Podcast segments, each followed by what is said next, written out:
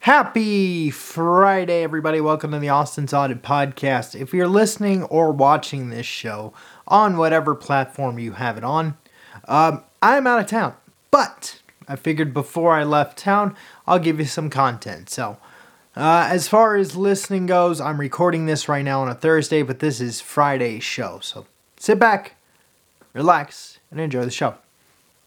So, happy Friday, everybody. Welcome to the Austin's Audit Podcast. I'm your host, Austin Gehrke. Today, we are now within two days of the conference championship games. Got the AFC that will kick everything off with the Chiefs and the Ravens, and then in the NFC, we got the Lions and the Chiefs. So, I'm going to start today's show with previewing those and giving you guys the score. And then I'll be back later today to do the weekend picks. So, let's go ahead and get this show on the road. As far as the previews, we're going to start in the AFC. Uh, I'm going to lean towards the home team in this one. I'm going with Baltimore. I'll start with them first. I mean, the way they played Houston basically is the same strategy they have to have all year. Now, will Lamar go for three total touchdowns? I think he had like two pat I think he had four total ones two rushing, two throwing. I don't think Lamar's going to do that necessarily, but he's going to have to return to his running roots a little bit for Baltimore to at least blow out Kansas City. Because, yes, I'm doing a spoiler alert. Again, I'm not doing the weekend picks episode yet, but uh, as a spoiler, I would take Baltimore right now, leaning on the score about 33 to 30, because I do think Patrick Mahomes will find a way to slow, or at least, because that is the difference. Because if it was Josh Allen and it was just him and James Cook all day, and Stefon Diggs is iffy, I get it. The Kansas City receivers they didn't drop as many balls in Buffalo, but for them to have a chance, you do need Isaiah Pacheco to show up. You need what Houston did not, which is a run game. And I don't think that running game could show up. But if it does, and let's say Isaiah Pacheco goes off for a buck 50, Travis Kelce goes for another 180 and about seven catches or eight catches on about like 10 targets or 12 targets somewhere in there because you're going to have to rely on Travis a little bit. That Shaheed Rice dude will be the X factor for the Chiefs. Otherwise, I'm going 33 30, and I haven't made the picks official yet as far as that goes, but I'm going to go 33 30 as far as the score goes. I'm going to take a look at the line when I do the weekend pick episode, but I'm going 33 30 there. And again, for Kansas City, they need to run, they need to do what Houston could not do, and that's run the ball. Otherwise, for Baltimore to do it, just do what you did in the divisional round weekend, do what you've done all year. And Gus Edwards is going to have to have another Gus Edwards is going to have to hu- have a huge game. I wouldn't be surprised if Odell gets a catch. But in the end, uh, it's going to be 33 30. It will definitely be a little more high scoring than people think. Now, on the NFC side, of course, we don't actually know the injury report, and considering that the inactives for this game won't be released until an hour and a half before kickoff, and the game will start at 4:30 here out west. So, if Debo cannot go, this game will be a lot closer than I would think. Again, I'm not going to reveal the pick until the weekend pick episode. But judging by where this is going, I'd stick 28 25.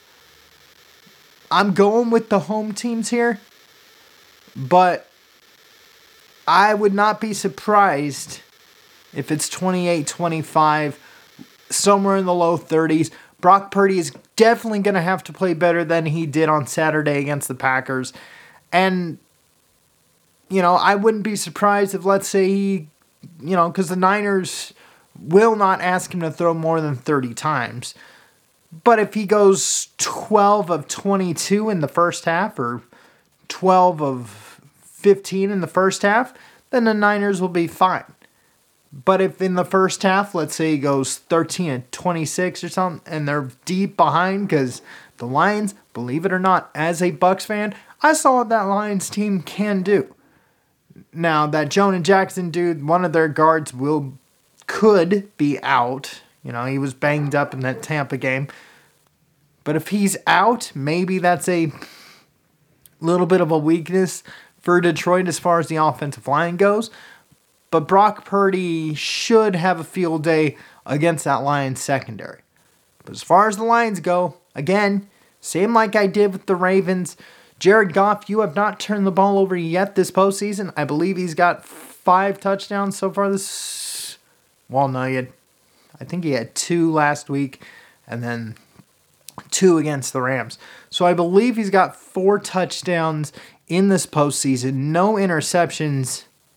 So as long as Jared Goff does not turn the ball over and you get David Montgomery at least 15 to 20 carries and Jahmyr Gibbs can get eight receptions, 50 yards, and then you get another 70 or 80 from rushing because I know San Francisco's defense is going to do something, then maybe the Lions will have a shot. And believe me, they do, and that's the best story left. Again, I will look up the lines and I will give you guys the picks in the weekend edition.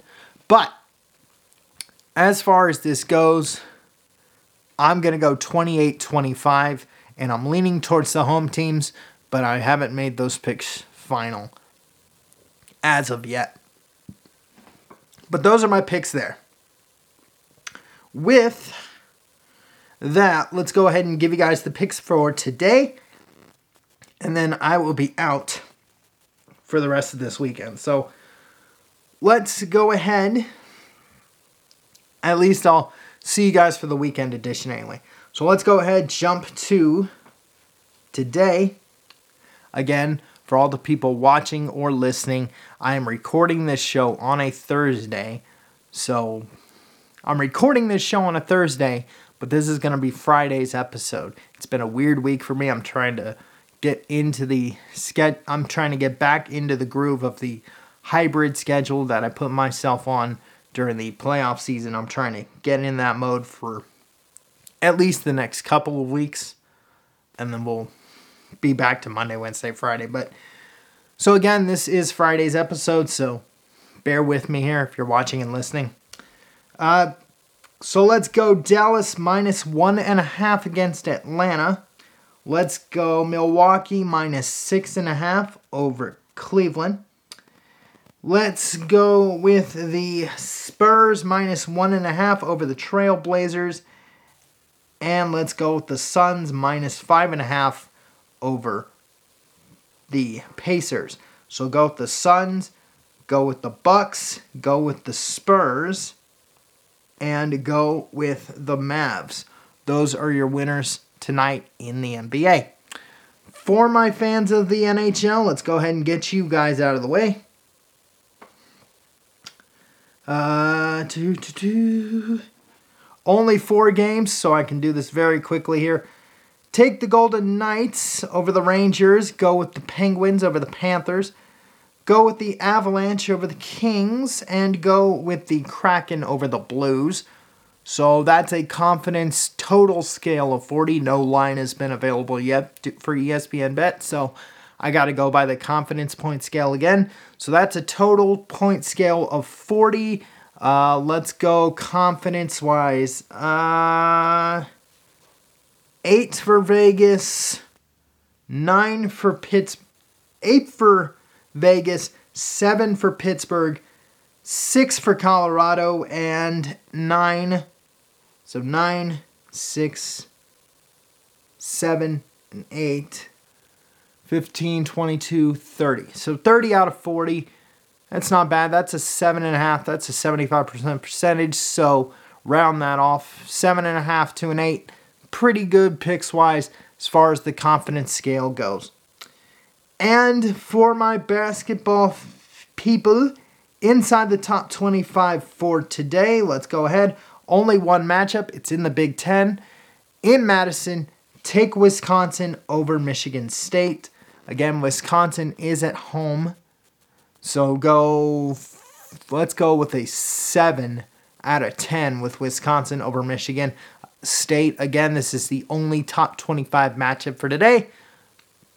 Otherwise, I'll get to the matchups for Saturday in the weekend edition of the show.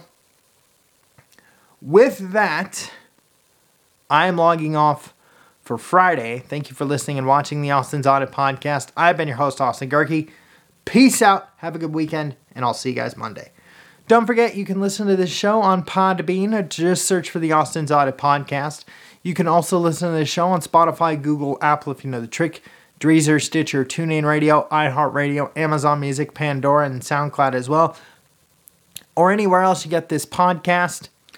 You can watch this show on rumble.com or download the Rumble app in the Google Play or Apple App Store, whichever your smart TV uses, because trust me, you can download the app there too.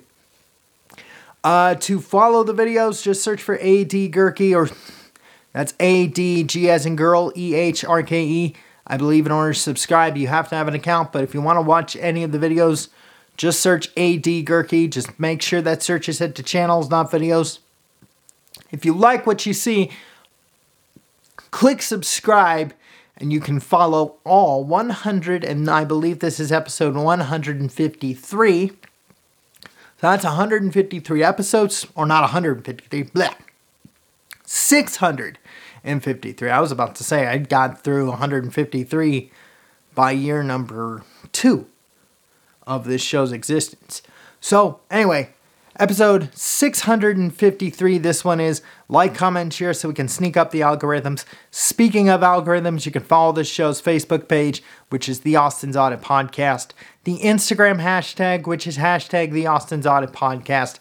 For post episode interaction, you got to follow me, yours truly, Austin Gehrke, at Austin Gehrke on X for post episode interaction. And for giggles and poops, you can follow for non show related content. You can follow my personal Instagram, which is Austi Spamanti. That's A U S T I S P A M A N T I. Again, that's A U S T I S P A M A N T I on Instagram. And for Snapchat, just Austin Gehrke 14. Or you can just search my name, Austin Gehrke. The 14 thanks just the username. But Austin Gehrke on Snapchat or Austin Gehrke and my favorite number 14. Just for giggles and poops if you want to chat out with your boy or chat with your boy. In the meantime, thank you for listening and watching the Austin Z Audit Podcast. I've been your host, Austin Gehrke. Peace out, and I'll see you guys for the weekend picks. See ya.